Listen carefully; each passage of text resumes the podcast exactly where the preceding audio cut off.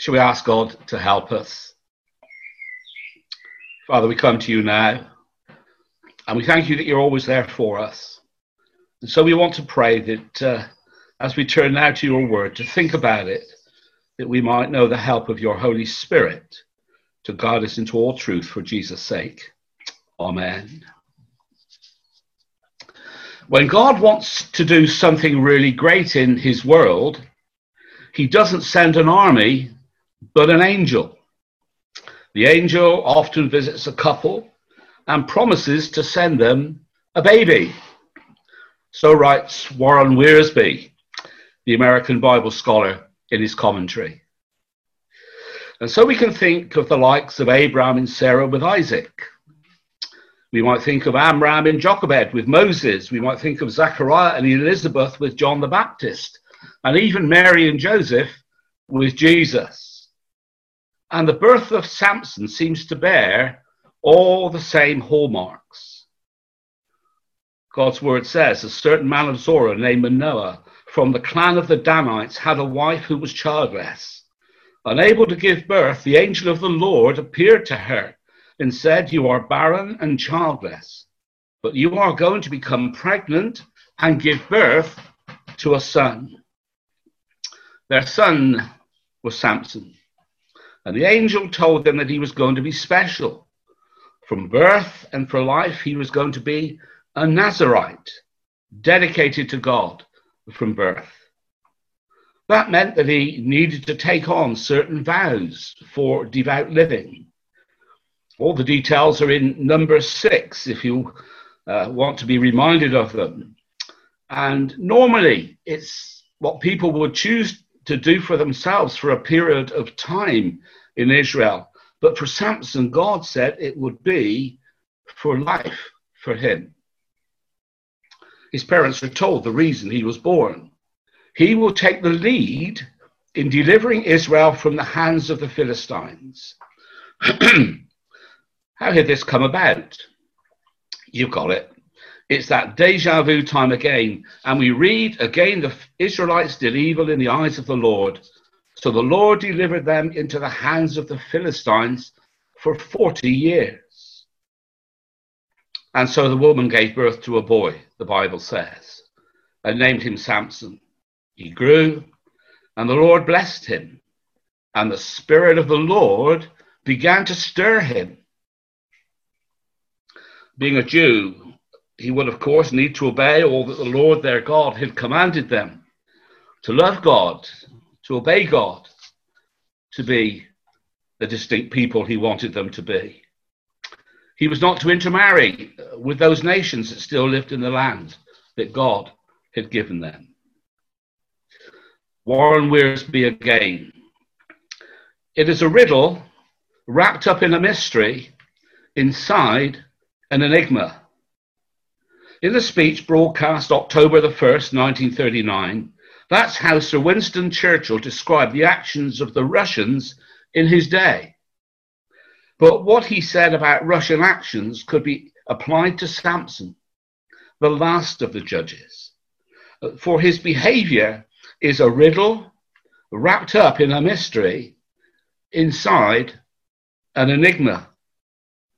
Samson was unpredictable and undependable because he was double-minded.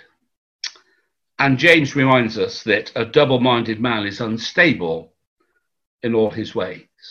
Wiersbe continues, it has well been said that the greatest ability is dependability. And you could depend on Samson to be undependable.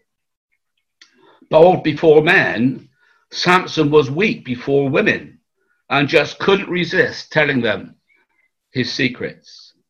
He was empowered by the Spirit of God, yet he yielded his body to the appetites of the flesh. Called to declare war on the Philistines, he fraternized with the enemy and even tried to marry a Philistine woman. He fought the Lord's battles by day, and he disobeyed the Lord's commandments by night. Given the name Samson, which means sunny, he ended up in the darkness, blinded by the very enemy he was supposed to conquer. So writes Wiersbe.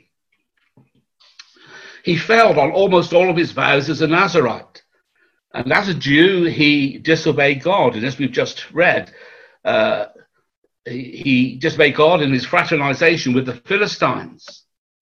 But for me, perhaps one of the saddest verses in the Bible is when he finally succumbs to Delilah and his hair has been cut off by Delilah while he slept. And she caused to him that the Philistines were upon him. And Samson goes to do as he had done before, to get up, only to find that his strength had left him. And the Bible tells us why. He did not know that the Lord had left him. He did not know that the Lord had left him. I find that so sad. He led Israel for 20 years. Amazingly, for all his failures, God had used him. He was the chosen instrument of his love and compassion to save Israel at that time. Check out Hebrews 11. And amazingly, you find Samson taking his place in God's hall of fame of faith. How amazing. He's there alongside Barak, the weak faith compared to Deborah, and also with Gideon. Samson, such a complex and confusing character. At least he is to me. And I think he was to Warren Wiersbe as well.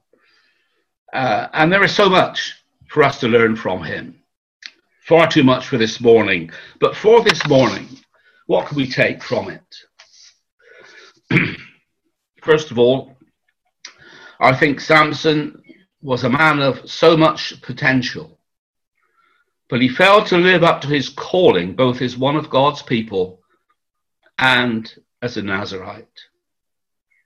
And we're reminded that we have a calling from God as we seek to be his people today. And Paul recognized it. And Paul struggled with it to live up to it himself, even the great apostle Paul. And he recognized the battle that waged within him between the old nature, he would describe it, and the new nature. And for this, he knew he needed God's help. And we hear him say, "Thanks be to God who gives us the victory through our Lord Jesus Christ." And then I can do all this through him who gives me strength. We will never live up to God's calling in our own strength. The battle wages within for all of us. But thanks be to God, he gives us the victory. He gives us the strength. And then he was guilty himself of doing what was right in his own eyes. Called to be the leader of Israel, we would expect him to set the example and be obedient to God. But he did what was right in his own eyes, just like everybody else, for which God's judgment would come. God had called him to lead and to deliver God's people. But sadly, his own life became a mirror image of the spiritual decline of Israel. How ironical is that? Paul again, Romans 12. Do not conform to the pattern of this world, but be transformed by the renewing of your mind. Then you will be able to test and approve what God's will is, his good, his pleasing, his perfect will.